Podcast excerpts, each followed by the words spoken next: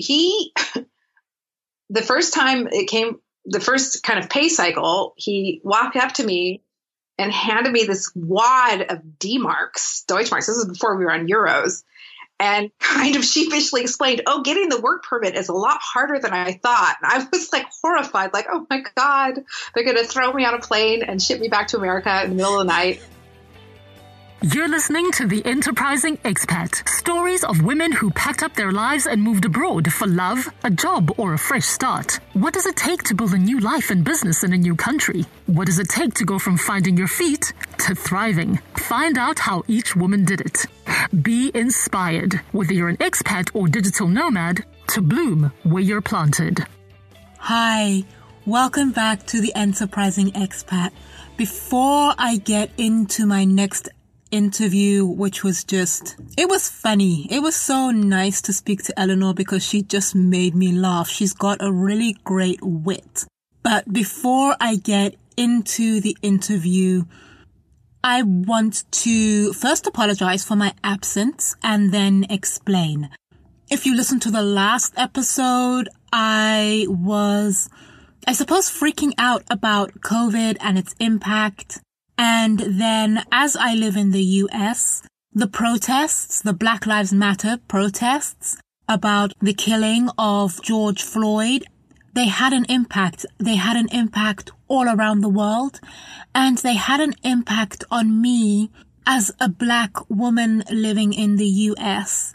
I felt that with both of these crises occurring, it was inappropriate to just blithely ignore what was happening and carry on in a straight line and just ignore it.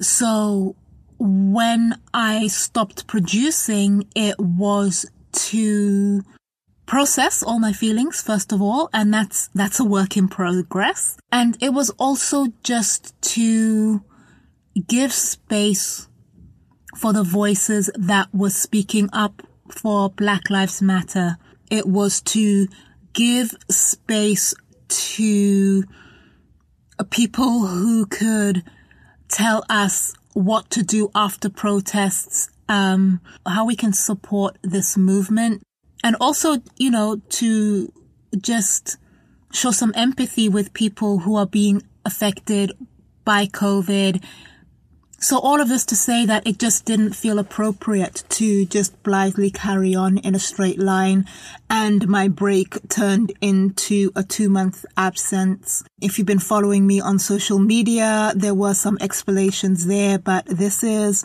just an explanation for you.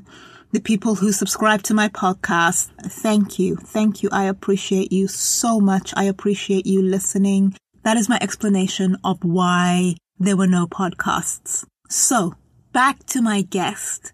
Eleanor is from the US. She lives in Germany. And these episodes that I'm going to be releasing were all recorded before we, the world went into lockdown. So it was, you know, just sort of pre-lockdown so we may touch on COVID, but certainly there aren't going to be references to the Black Lives Matter movement in the podcast because a lot of these were recorded before, before, um, before that occurred. So, Eleanor, I found her on Instagram. She's a web designer. She is a mom. She has a story that starts in Central America and then um, I think there are some visits to South America too.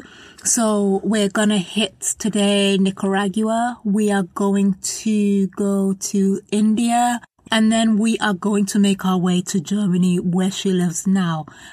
But I will let her tell you about how she wound up in Germany, what she's doing there, the explanation of the little snippet you heard at the beginning. So welcome back, and here's Eleanor. Yeah, my name is Eleanor Mayrhofer. That's uh, that's not my that's my married name. I don't have a German name. Uh, my maiden name's Eleanor Ray, and I am a native Californian. I was born and raised in Los Angeles, California, and I lived in San Francisco for many years before I moved to Germany, Munich, Germany, in 1999.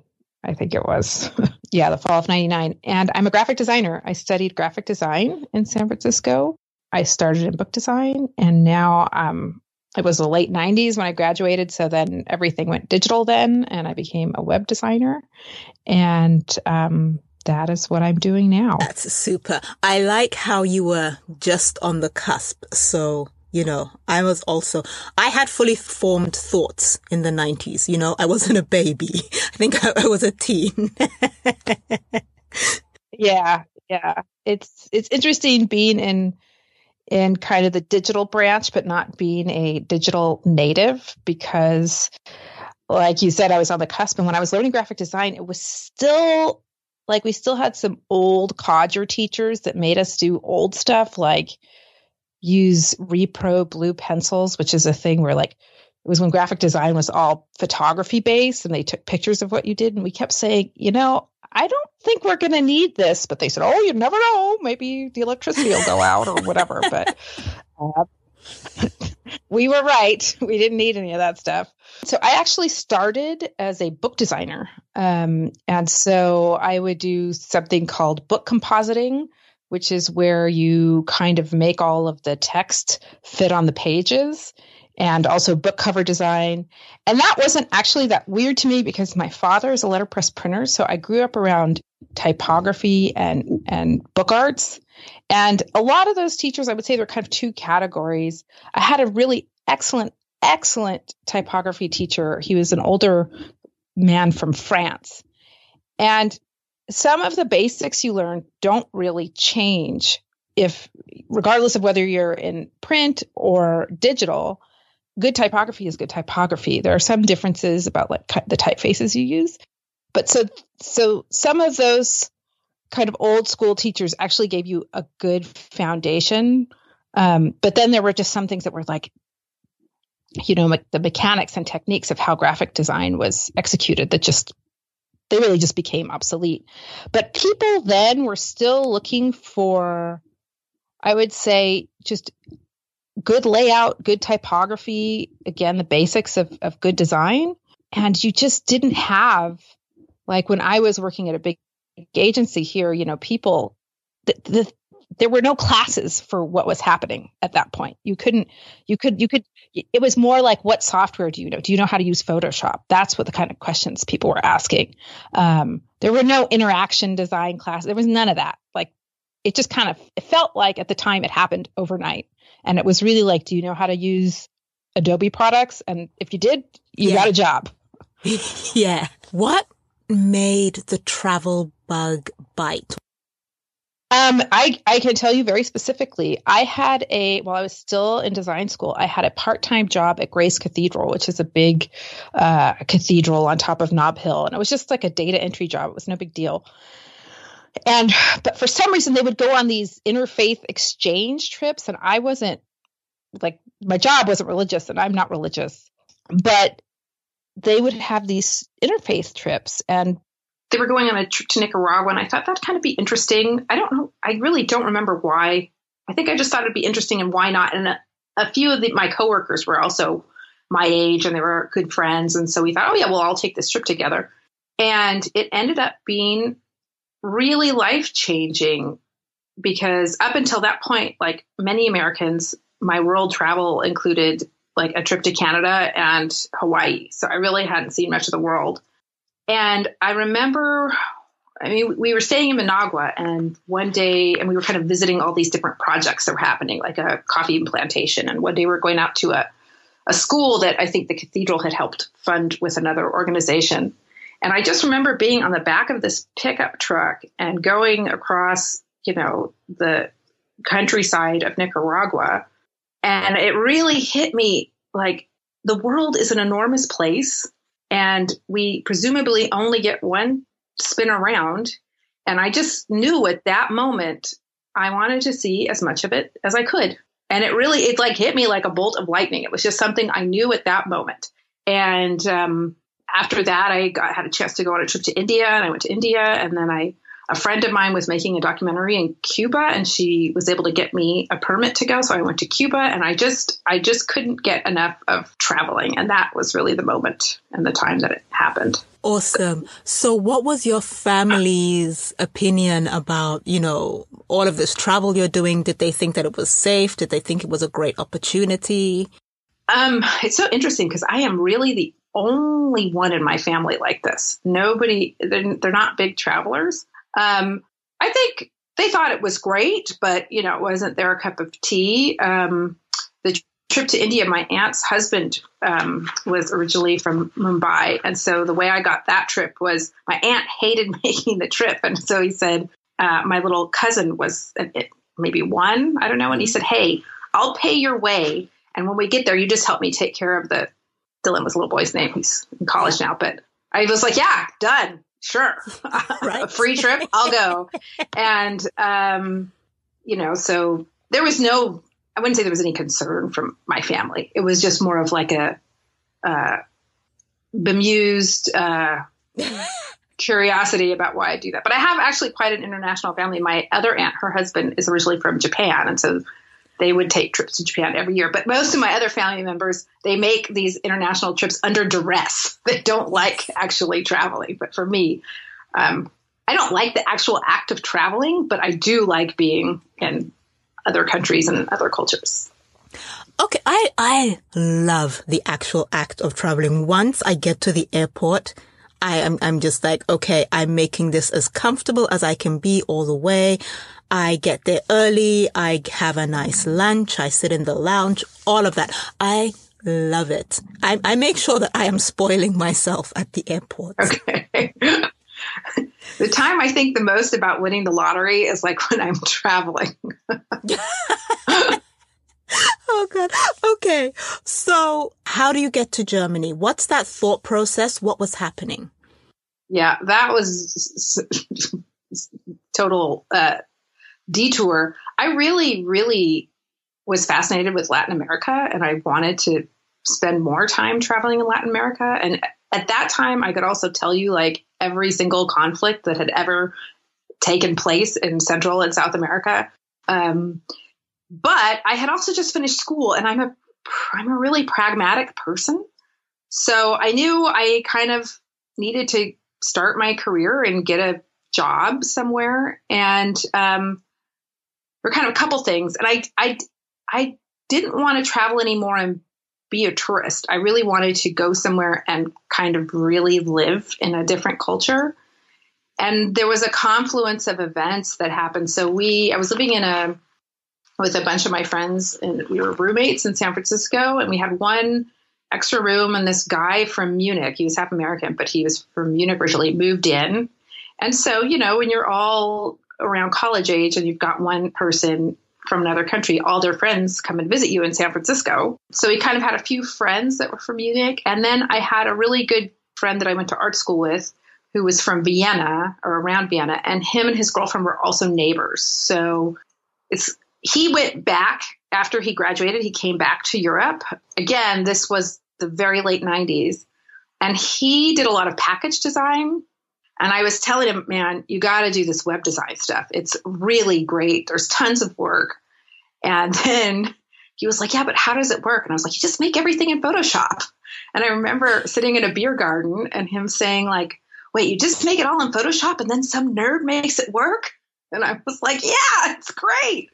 Um, and he was like, well, you should just come here and we should just start a web web design agency. And I said, well, okay.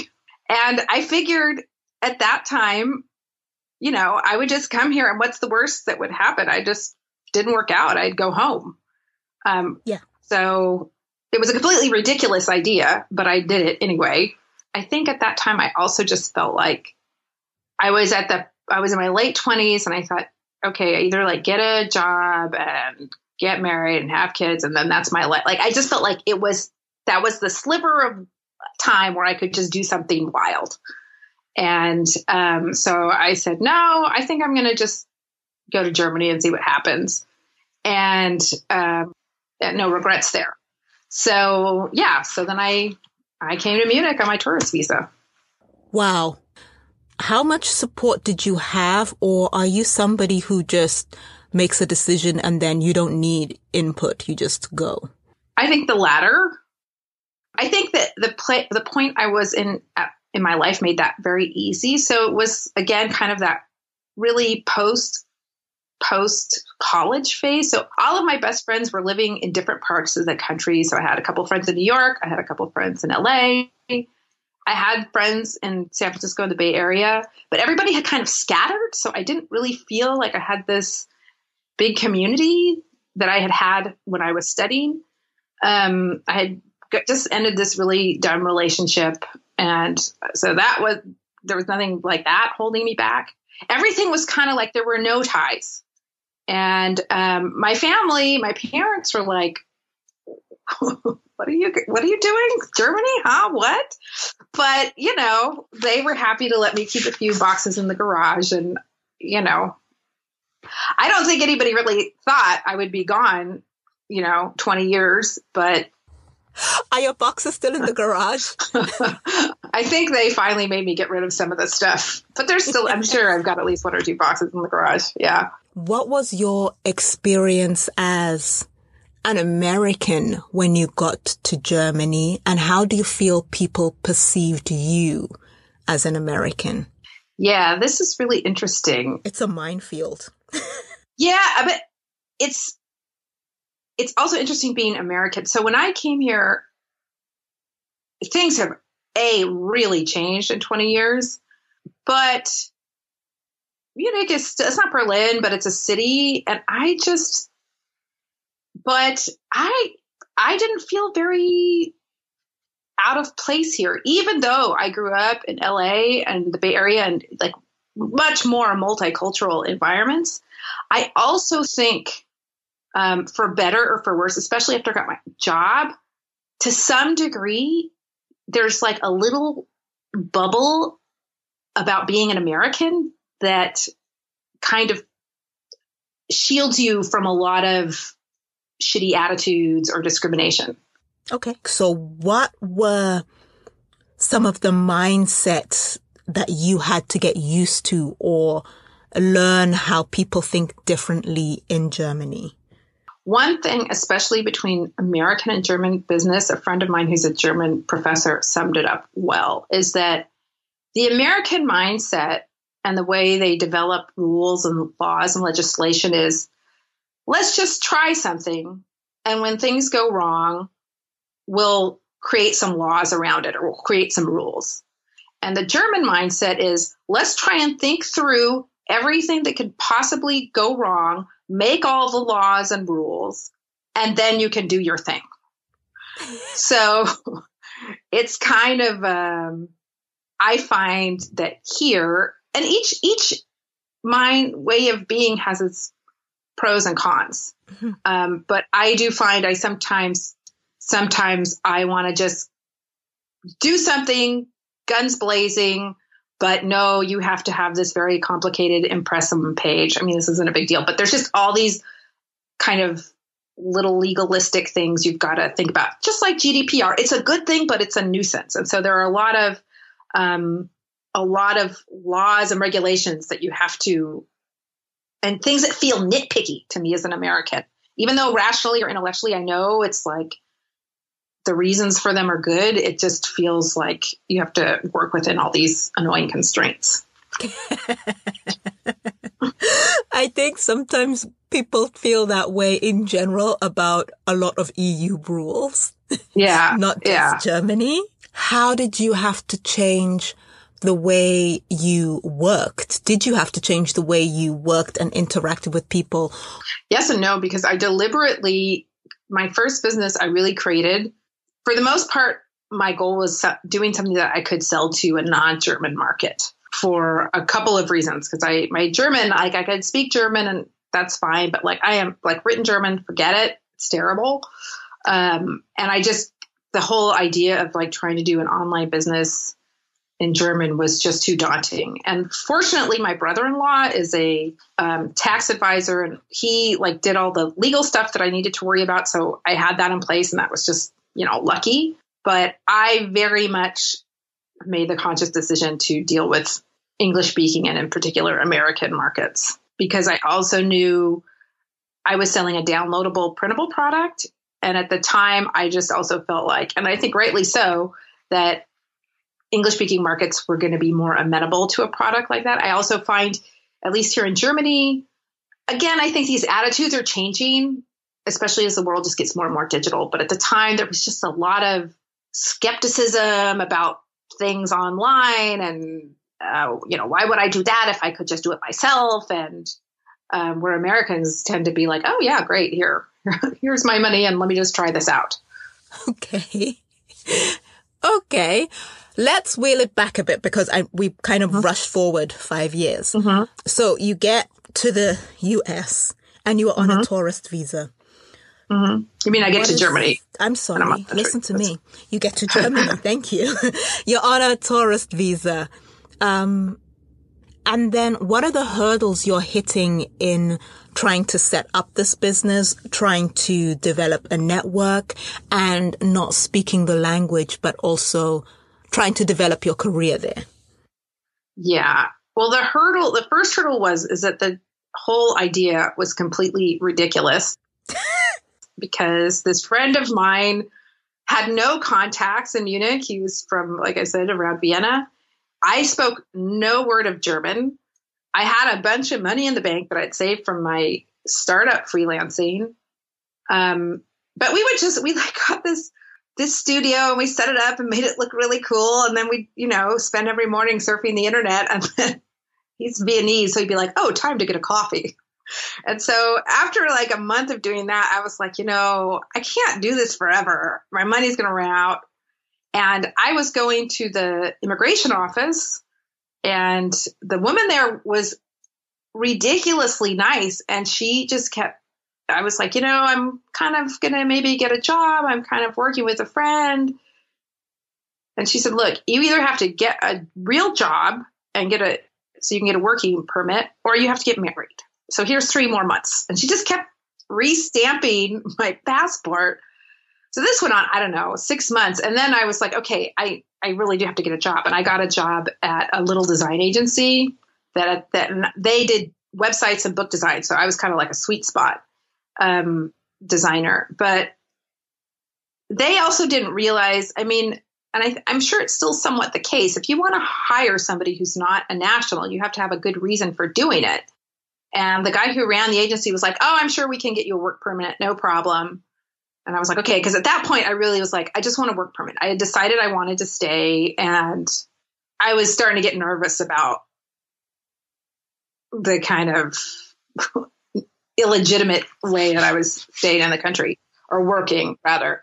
And so he, the first time it came, the first kind of pay cycle, he walked up to me and handed me this wad of D marks, Deutschmarks. This is before we were on euros. And kind of sheepishly explained, Oh, getting the work permit is a lot harder than I thought. And I was like horrified, like, Oh my God, they're going to throw me on a plane and ship me back to America in the middle of the night.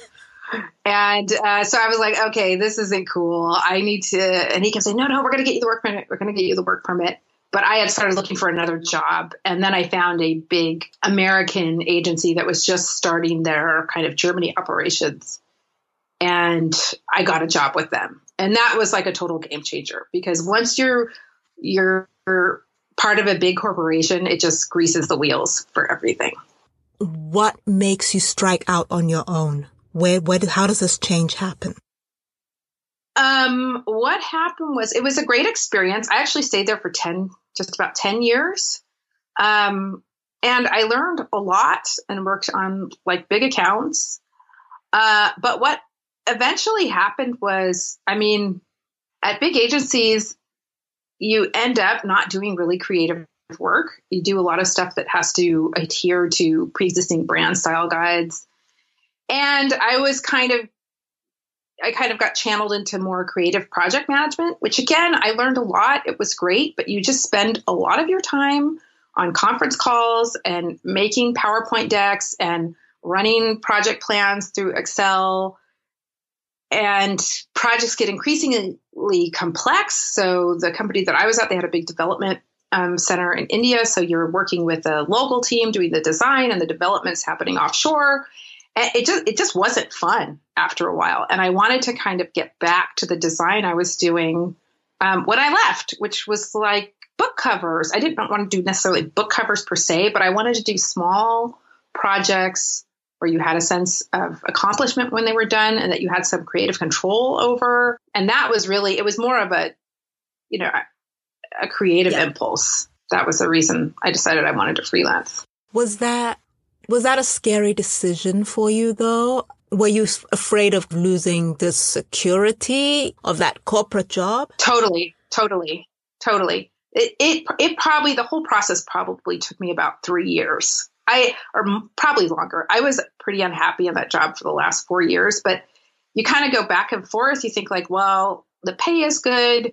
Uh, the whole idea of starting your own business is like, how am I going to get clients? How's this going to work? Um, but I also, one of the things that happened, which I'm glad that happened, it didn't feel good at the time, was I had been on an assignment in Miami and I thought I had a bad cold before I left, but it turned out for some reason, um, I had my lungs were full of fluid and my heart sac was full of fluid. So on this business trip, I had to have this heart operation, and it was really, um, really harrowing. And and I was, you know, only 34 at that point.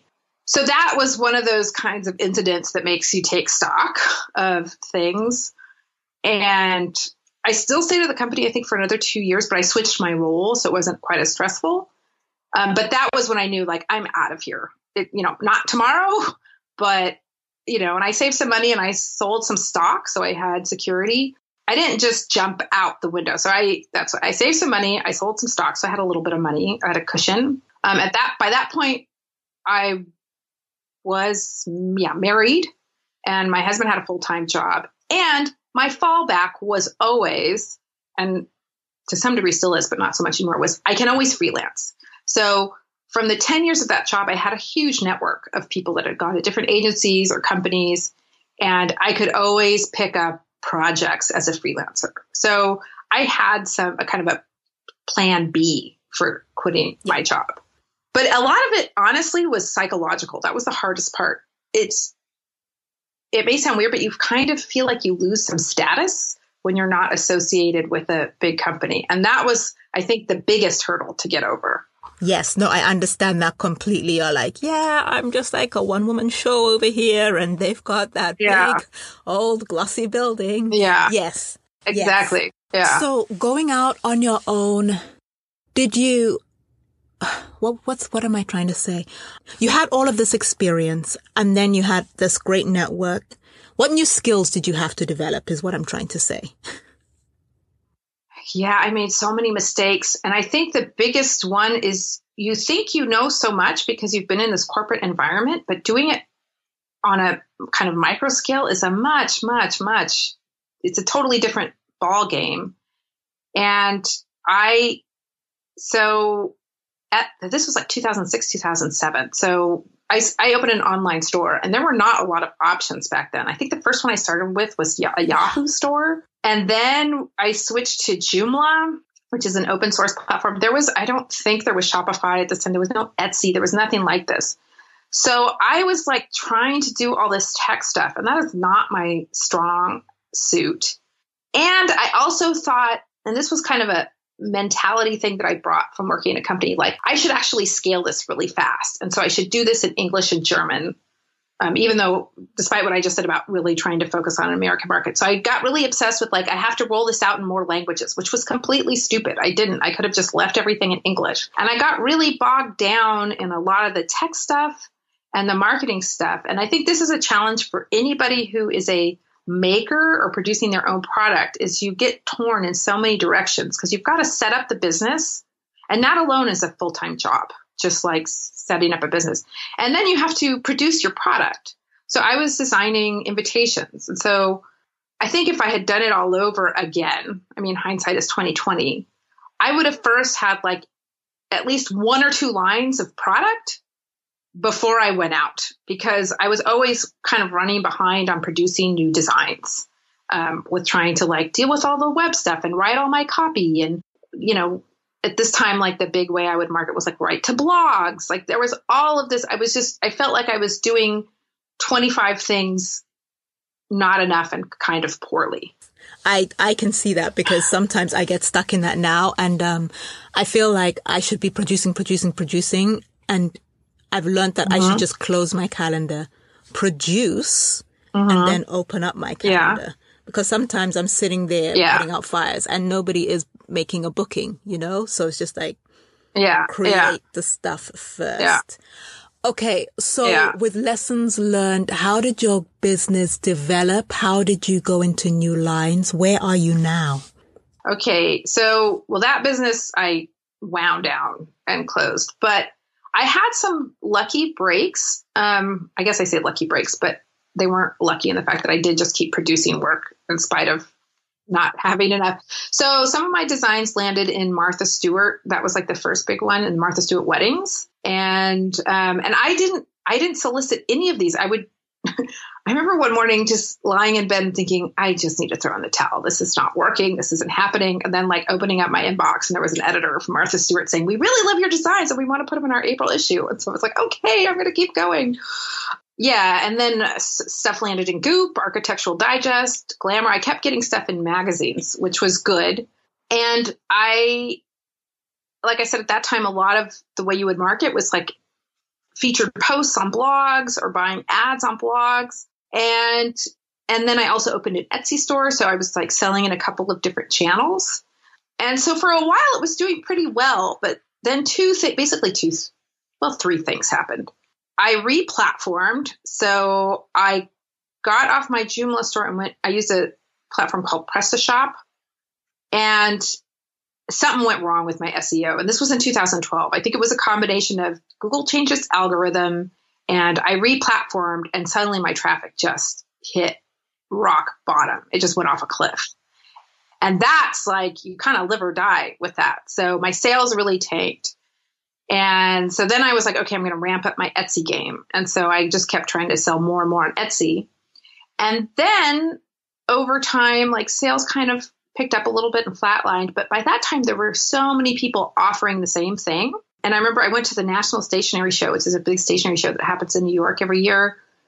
I think this was 2015. And I talked to a woman who ran a very very successful invitation business. They had they did letterpress invitations and they had a san francisco and a london print shop. And she said i'm closing up. And i said really? You? Why? And she said because either you have the giants like minted or wedding paper divas or tiny prints or there's like 10,000 Etsy sellers doing this and there's just no room. It's just too saturated. So I remember thinking at that time, kind of seeing the writing on the wall and like, either I have to like ramp this up into something huge, which I don't want to do, and I don't know that I'm prepared, capable to do, or this is going to be a hobby. So I just started ramping things down and doing more freelancing. And I knew that I wanted to keep designing stuff, but not with the pressure to constantly sell. So I just, I started doing more licensing. So selling designs to Minted and um, I was working with a group for a while where you just do designs and then they would sell them to places. So some things ended up like CVS has design lines. So I did that for a while. And then I also did some designing for a big, it's called Kartenmacherei. That's kind of like minted in the German speaking countries. But even that changes. This is the thing. Everything changes like every 18 months. So that was going really well for a while. And then they got bought this this one in Germany and then they said we're not doing this model anymore with licensing so you just kind of have to always be prepared to change what you're doing because especially in the digital world things things change really fast yeah yeah. No i've i've learned that the hard way. Yeah. So where are you now in terms of your business? Right now i'm a web design shop. And this has also been a lot, like in contrast to my decision to move to Germany, like my business decisions take a long time to percolate.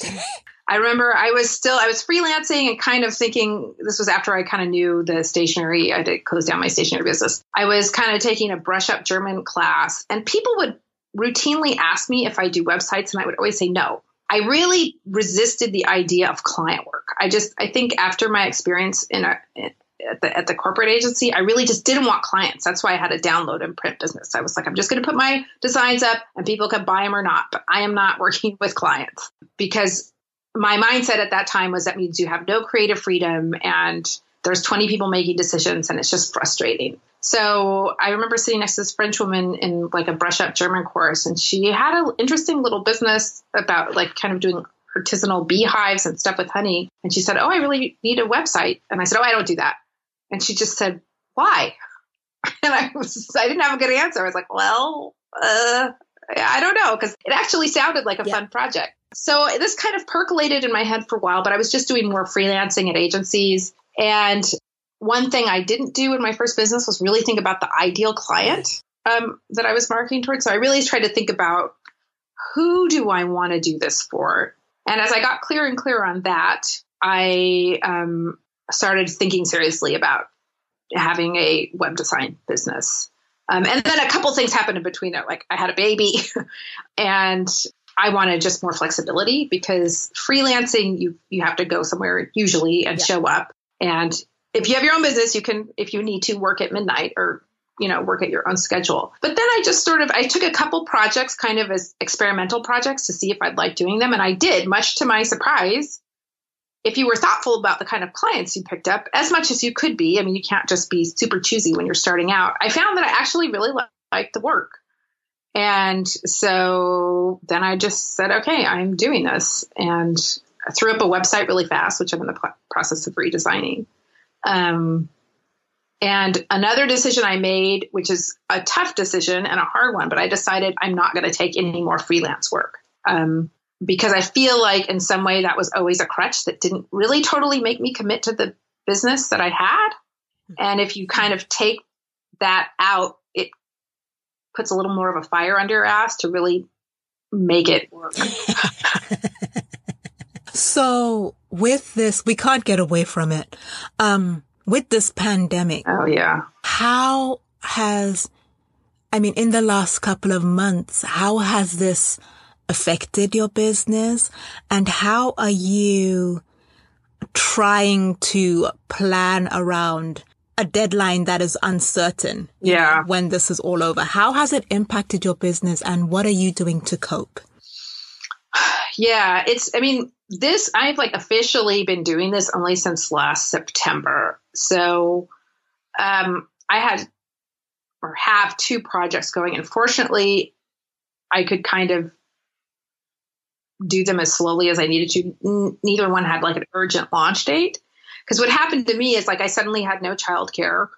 Um, my husband works full time. He's the main breadwinner. So that meant I was going to be full time parent and homekeeper. So, you know, and I can work a little bit at night, but with everything being so hectic, you kind of don't want to really burn the candle at two ends because the next day will be terrible. So it's, I will say it's really frustrating. I'm really chomping at the bit to get back to it.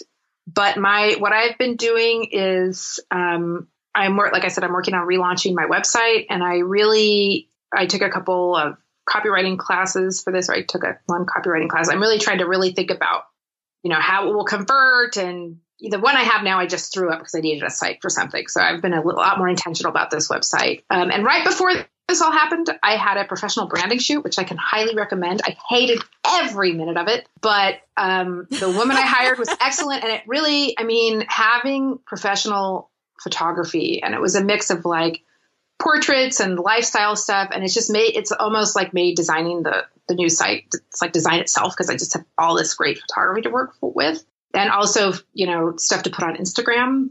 So what I'm just doing is I'm hoping that something will return to some semblance of normal and then I can hit the ground running when I do. So the workarounds I've been doing is I'm just trying to, I've been a lot more active on Instagram uh, than I usually am. I want to blog a lot. I I love blogging, and I've been blogging since 2006. Um, but I'm I've kind of got this bottleneck until I relaunch the site. I don't want to have to migrate a ton of content, so I'm kind of held off on my blogging. Um, and I was hosting these kind of ask me anything coffees in real life because I really like meeting in person with just a small amount of people, and I love talking shop. So I had one of those planned for April 24th, and I, I really don't think that's going to happen. So I will probably try to move those online. Yeah, and I'm just trying to show up in the little ways that I can in the scraps of time that I have. Yeah. I think we need to remember this is hard for everybody yeah. and it's it's a transition and um, there's a way to tweak things so that you can still keep your energy but still keep moving forward. Yeah.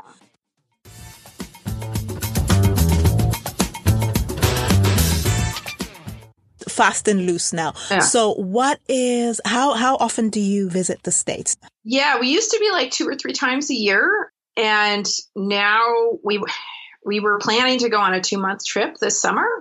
Yeah. Uh, but I don't think that's happening now, but at least once a year, but usually for a really long stretch of time. Um, at least at least 4 to 6 weeks. Is there one thing that you you can't wait to get it when you get back to the US? Well, there's a lot of things. Well, it, there's just a lot of things I want to eat when I go back. But it's funny. So in the time that I've been here, the amount of things that I can't get here has gotten smaller and smaller. Um, and it still comes down to chocolate chips and crystal hot sauce. Those are the two things that I like stock my suitcase with before we come back. Wait, chocolate, chocolate, Cho- chocolate, chocolate chips? chips. They don't try. You they have them in little boxes here, which are really expensive. But like a big bag of Nestle Toll House chocolate chips, you can't really get those here. Or you can get them on internet shops, but they're like ten bucks for a bag. It's ridiculous. So yeah, yeah, and you're like, I know how much. This yeah, costs. I'm yeah. not paying that. Yeah. okay, the oddest food you have eaten on your travels. Oh, um, uh, we ate crickets in Mexico.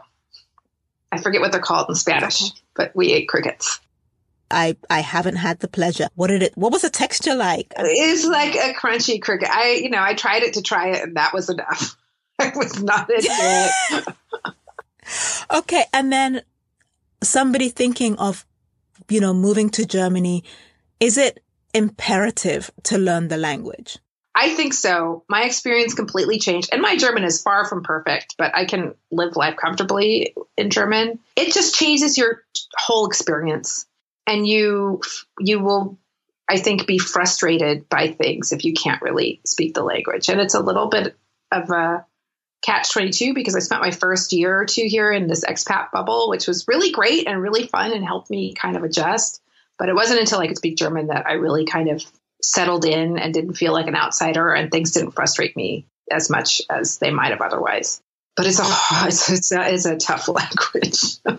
and then one thing that you have in Germany that you're wondering why the rest of the world just doesn't have it or doesn't do things in this way like Germany does. Beer gardens.